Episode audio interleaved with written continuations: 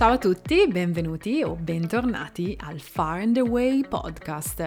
Io sono Fabiana, la mia voce vi arriva dall'Inghilterra e la puntata di oggi mi è stata ispirata, e di questo vi ringrazio, da alcune followers che mi hanno chiesto proprio se per favore facevo una puntata del podcast dedicata proprio ai consigli per le famiglie e soprattutto per i ragazzi che sono in partenza per delle vacanze studio in Inghilterra. Per cui oggi mettetevi comodi, impugnate la vostra tazza di tè o di caffè ed entriamo nel mondo delle vacanze studio in Inghilterra. Devo fare una doverosa premessa a questo episodio. Da diversi mesi ormai ho lanciato il mio nuovo business di consulenze per vacanze studio in Inghilterra. Ciò cosa vuol dire? Che aiuto le famiglie italiane a trovare la vacanza studio ideale per i loro figli. Quindi ehm, non sono in partnership con nessun college o con nessuna scuola, ma in maniera autonoma e indipendente eh, ascolto le esigenze della famiglia e soprattutto cerco di capire bene le caratteristiche, i desideri, i gusti del ragazzo o della ragazza che eh, vuole fare questa esperienza di vacanza studio estiva in Inghilterra e sulla base di quello vado poi a cercare il college eh, più adatto al ragazzo. Eh, come ho scritto nei miei servizi non propongo vacanze studio con alloggio in famiglia, eh, però la puntata di oggi e i consigli che darò in questa puntata si applicano a entrambe le situazioni con anche un occhio un po' più eh, attento verso la, l'aspetto proprio dell'andare a vivere per una settimana o due con una famiglia inglese. Quindi vi racconterò alcuni aspetti della cultura inglese e dei modi di fare di alcune famiglie, ecco, tipicamente britanniche, che magari possono essere utili ai ragazzi. Allora, partiamo dalla base. Ci sono alcuni concetti fondamentali che è giusto conoscere per avere un buon um, primo approccio, diciamo, con le persone inglesi che eh, vi ospiteranno. Parlo dell'utilizzo del please, sorry, e thank you. Cioè sono quelle tre parole chiave che veramente vanno dette a ripetizione. Non abbiate paura a ripeterlo a dirle troppo spesso perché il please va praticamente in quasi tutte le frasi. Qualsiasi cosa chiedi, il please ce lo devi mettere. Suona sempre bene ed è sempre bene accetto. Il thank you, ecco anche quello, quando ricevete qualcosa o quando qualcuno vi dà un'informazione, ci sta sempre benissimo. Il sorry è quella cosa che viene detta in qualsiasi circostanza. Cioè uno ti tocca per sbaglio, sorry. Eh, col carrello prendi conto a qualcuno, sorry, che voglio dire ci sta, eh, sono tutte situazioni, ma certe volte si dice anche sorry se per caso stai camminando per strada e la persona che ti viene incontro non sa se andare a destra o a sinistra e quindi ti trovi a fare quel balletto, no? Un po' strano, anche lì in quel caso dici sorry. Insomma, eh, il sorry è proprio anche lì una forma di cortesia, no? Qualunque cosa un po' succede intorno a te, tu dici sorry, vai tranquillo. Mentre preparavo la scaletta di questa puntata mi sono anche chiesta, Fabio, ma non starò dicendo cose troppo banali? E poi mi sono anche detta no, perché magari sono banali per me, che ormai da quasi nove anni vivo in Inghilterra e sono comunque integrata in questa cultura, ma magari non sono per niente banali per chi o in Inghilterra non c'è mai venuto, oppure c'è venuto solo in vacanza con mamma e papà e quindi non, non ha troppo idea di cosa voglia dire eh, vivere magari immersi proprio nella cultura, che può essere eh, vivere e alloggiare stare per qualche settimana in una casa di una famiglia inglese oppure immergersi nella vita di un college con altri studenti inglesi o studenti comunque internazionali. Una cosa va detta sulle vacanze studio in Inghilterra ed è una cosa che si riallaccia un po' alla mia esperienza personale vissuta tanti anni fa, di quando da ragazzo ero in quinta superiore avevo fatto due settimane a Brighton in famiglia ed è quella dell'accento, cioè del modo anche in cui parlano inglese gli inglesi. Molto spesso nelle scuole italiane l'inglese che ci viene insegnato è un inglese americano, cioè io mi ricordo benissimo il trauma di eh, aver scoperto scoperto che certe parole non si dicevano come me le aveva insegnata la mia insegnante a scuola, ma che nell'inglese britannico si dicevano in un altro modo. Quindi una cosa che consiglio ai ragazzi prima di partire è magari cercare su YouTube qualche video che spiega le differenze tra l'inglese britannico e l'inglese americano, soprattutto se sapete già che l'inglese che vi è stato insegnato a scuola ha più un'impronta ecco, eh, inglese americano. Una delle preoccupazioni più grandi dei clienti con cui ho lavorato nei mesi scorsi e che eh, hanno acquistato la mia consulenza per le vacanze studio è stata quella relativa al cibo. Ecco, cosa mangerà mio figlio, Dio chissà mm, come sarà il cibo, sarà buono, non sarà buono, eccetera.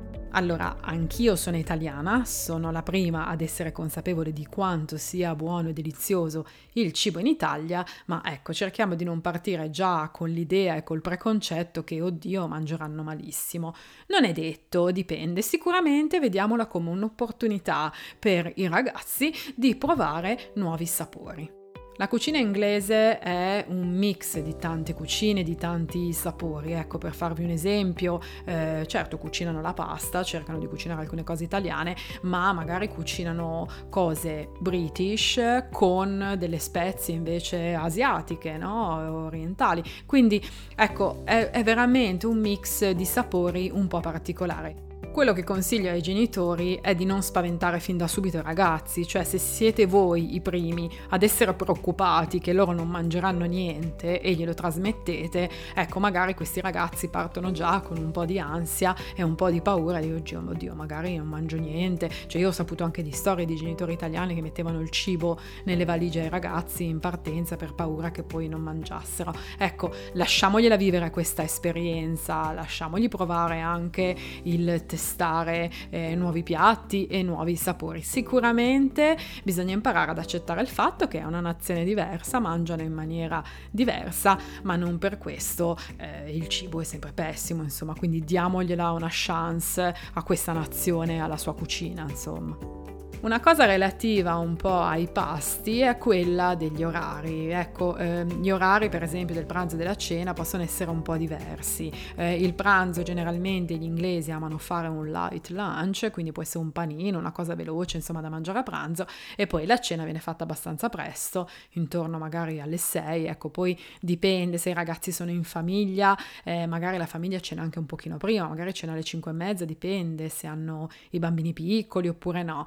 Eh, eh, però ecco, se magari venite dal sud Italia e siete abituati a cenare d'estate alle 9, 9 e mezza, ecco no, qui eh, in Inghilterra non cenano a quell'ora lì, cioè a quell'ora lì i ragazzi vanno a letto probabilmente, quindi eh, preparate i vostri figli al fatto che gli orari saranno sicuramente un po' diversi, quindi magari si ritroveranno a cenare alle 6 di sera. Probabilmente se saranno in famiglia, eh, le persone della famiglia inviteranno i ragazzi al tea time, no? Cioè magari verso le 5, 5 e mezza gli dicono Are you ready for tea? E l'italiano medio magari si spaventa e dice no ma io non lo bevo il tè, cioè perché mi sta invitando per il tè. Ecco l'espressione tea time in inglese vuol dire proprio la cena, no? il momento in cui comunque si, si cena verso le 5 e mezza, 6, 7, insomma dipende dalle, dalle famiglie, quindi usano questa espressione di tea time.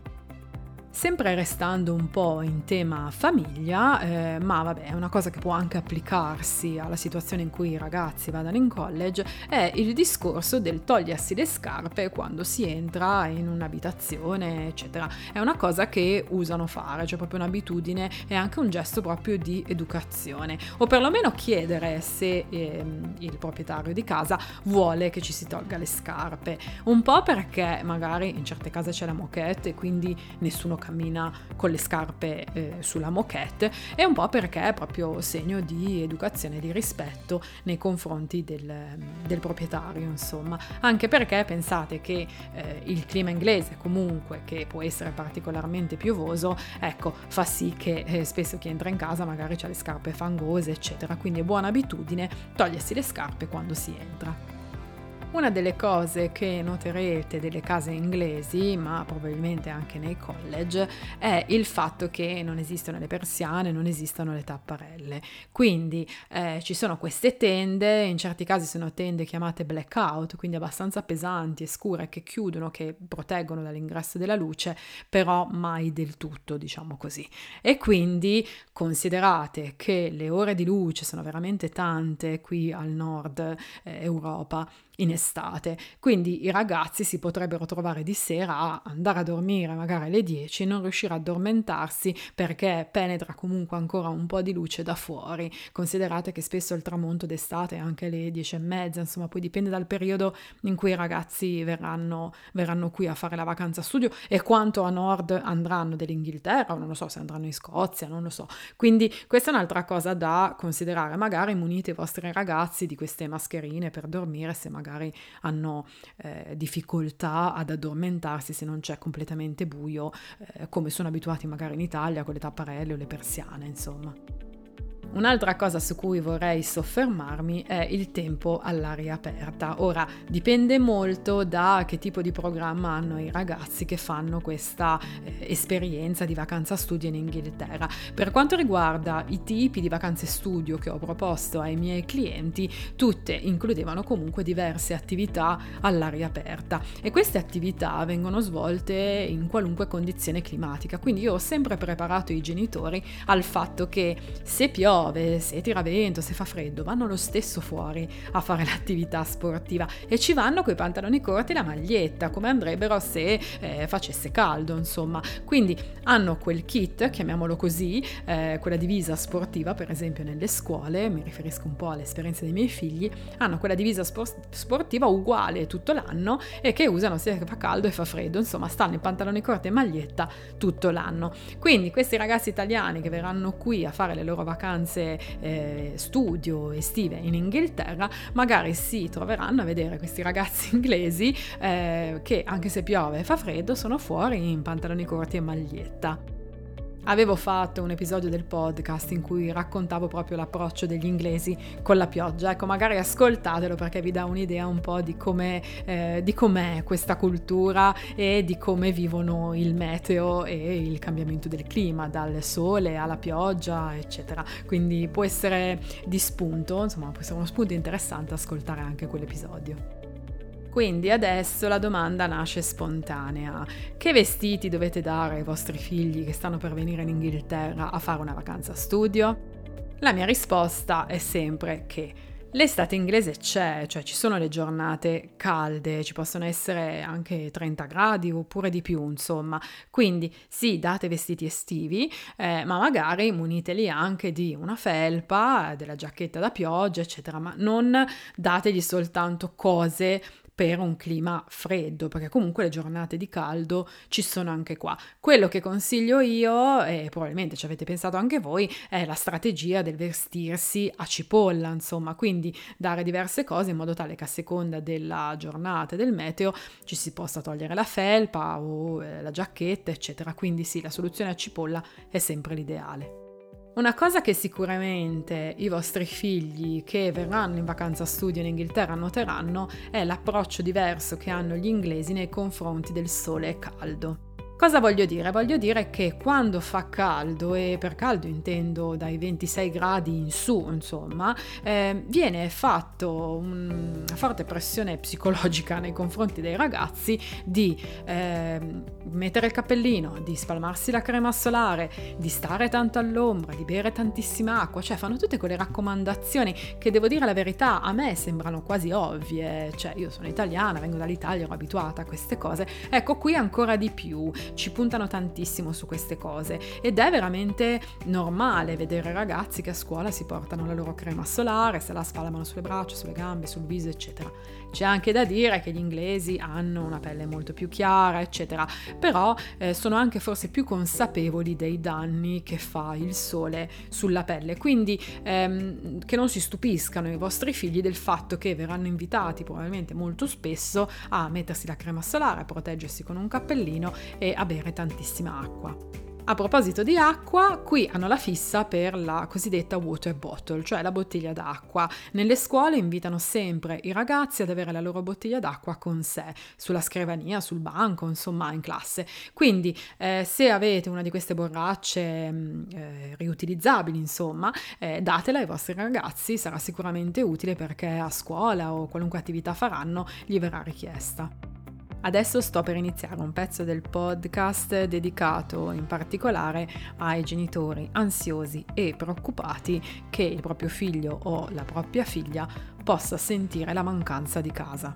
In inglese usano il termine homesickness per indicare proprio la mancanza di casa e se un ragazzo non ha mai fatto un'esperienza del genere, ecco, potrebbe essere soggetto a questa, questa piccola sofferenza, diciamo, e questa mancanza eh, di casa, i genitori, della famiglia, eccetera. Ecco, la tattica che usano spesso qui eh, nella cultura britannica è quella di mantenere i contatti con la famiglia in Italia al minimo questo perché, soprattutto nei primi giorni, perché se appena il bambino arriva e subito vuole parlare con i genitori, deve chiamare a casa, eccetera, eh, non passerà mai questa homesickness, cioè anzi eh, si enfatizzerà perché i primi giorni magari sono quelli un po' più difficili di ambientamento e di inserimento nella nuova realtà, che può essere il college oppure nella famiglia inglese, eccetera. Se si chiama subito a casa, eh, insomma, non è detto che il ragazzo riesca a uscire da questi questi primi giorni magari un po' difficili. Quindi loro usano questa tattica di invitare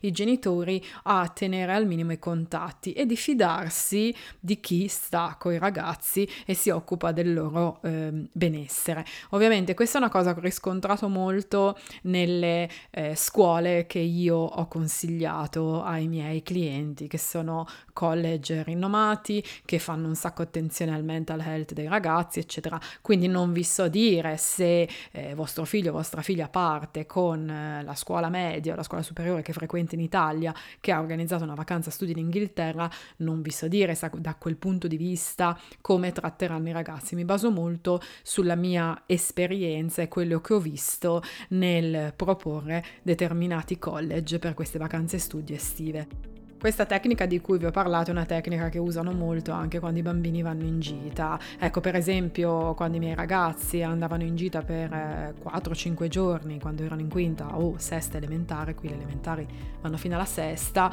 eh, invitavano magari i genitori anche sì a portare i bambini a scuola la mattina il giorno della partenza, ma a non stare lì a salutare il pullman che andava via eh, la mezz'ora dopo no, dell'ingresso a scuola.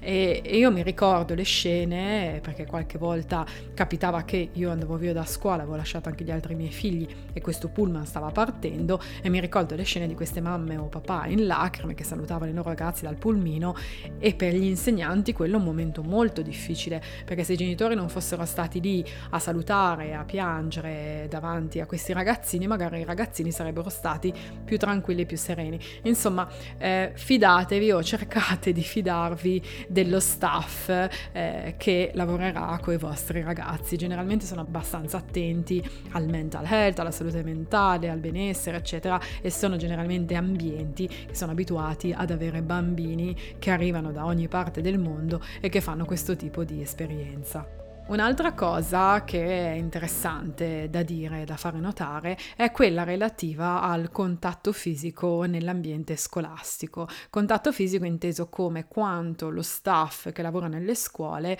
eh, non tocchi, non si avvicini troppo anche fisicamente ai ragazzi o ai bambini, ma non perché, vabbè, magari molti pensano, ah, gli inglesi sono freddi, no, non è per quello, magari in parte anche, non lo so, però è dato anche dal fatto che ci sono delle forti e rigide regole relative al safeguarding, cioè alla salvaguardia dei bambini eh, e dei loro eh, diritti per evitare che si creino situazioni di pedofilia, abuso, eccetera. Quindi eh, lo dico perché ho lavorato in una scuola primaria e una delle prime cose che mi hanno fatto fare durante i training prima di iniziare il mio lavoro era proprio, eh, erano proprio questi corsi di safeguarding safeguarding, cioè questi corsi in cui mi spiegavano eh, come eh, comportarsi nel caso in cui il bambino era in difficoltà anche emotiva e quindi sì, va bene avvicinarsi a lui, eccetera, ma non esagerare con eh, coccole, carezze, abbracci, prendere in braccio, eccetera.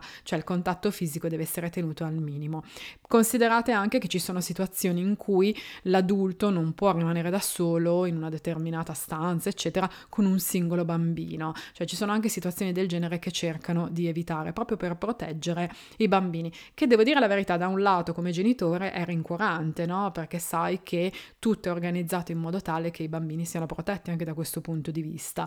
Dall'altra, magari per noi italiani fa un effetto un po' strano perché in un momento in cui magari il bambino sta piangendo e che ne so, la maestra italiana lo prenderebbe in braccio, lo abbraccerebbe, ecco, probabilmente la maestra inglese questo non lo fa. Un'altra informazione pratica è relativa al cosiddetto pocket money. Magari vi diranno di dare un po' di pocket money, quindi un po' di contanti eh, ai bambini. Considerate che qui eh, tutto può essere pagato anche con la carta di credito contactless, però ecco lì seguite le indicazioni che vi vengono date da chi ha organizzato la vostra vacanza studio e vedete un po' se vedete questo, eh, questa dicitura pocket money sapete che si riferiscono a degli spiccioli insomma che possono essere usati per acquistare alcune cose se i ragazzi lo desiderano.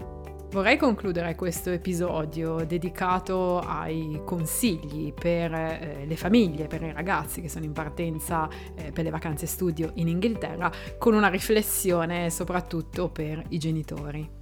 Capisco che mandare i propri figli a fare un'esperienza del genere, magari per la prima volta in un paese straniero, eh, fa un po' paura, magari mette un po' d'ansia, preoccupazione, eccetera. Ecco, il mio consiglio è non trasmettetegliela questa paura e questa ansia, cioè cercate veramente di focalizzarvi il più possibile insieme a loro, insieme ai vostri figli o alle vostre figlie, sugli aspetti positivi di questa esperienza, cioè vedere il bello di immergersi in una nuova cultura, di migliorare la lingua, di vedere posti nuovi, eh, di vedere cose nuove, modi di fare diversi dai nostri, eccetera. È soltanto veramente un'esperienza che arricchisce. Poi certo le difficoltà non mancheranno, quelle ci sono anche nella vita comune di tutti i giorni, no? Eh, però se si parte già col piede giusto, senza troppi preconcetti o pregiudizi, eccetera, sicuramente è tutto più facile. Cioè, se voi genitori siete i primi a dire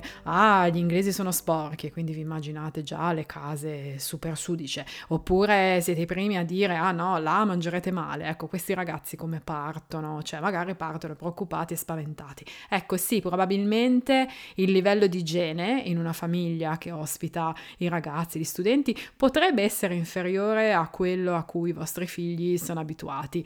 Eh, però eh, pazienza, nel senso, finché è una cosa tollerabile, tollerabile, ok, poi so che ci sono casi in cui magari i ragazzi sono andati in alcune famiglie e si sono trovati proprio molto male, allora lì poi subentra l'organizzazione con cui partite, se ne occuperanno loro eventualmente di risolvere il problema, ma partiamo già positivi, insomma pensiamo positivo, sicuramente un buon mindset, eh, una buona predisposizione mentale, no? eh, aiuta nel vivere serenamente questo tipo di esperienze. Io comunque vi ricordo del mio servizio consulenze per le vacanze studio nel caso in cui eh, abbiate bisogno appunto di consigli e se volete che vi aiuti a trovare il college giusto per una vacanza studio in college appunto per magari l'estate prossima, quindi non esitate a contattarmi, trovate tutte le informazioni sul mio sito www.fabianaecca.com. Io per adesso vi saluto, spero che questa puntata vi sia stata stata utile. Se i vostri ragazzi sono in partenza per eh, una vacanza studio in Inghilterra, gli faccio un grandissimo, grandissimo in bocca al lupo. Sarà un'esperienza meravigliosa, godetevi ogni secondo. Io per adesso vi saluto e vi invito a seguire il podcast martedì prossimo, sempre su questi schermi. Ciao a tutti e a presto!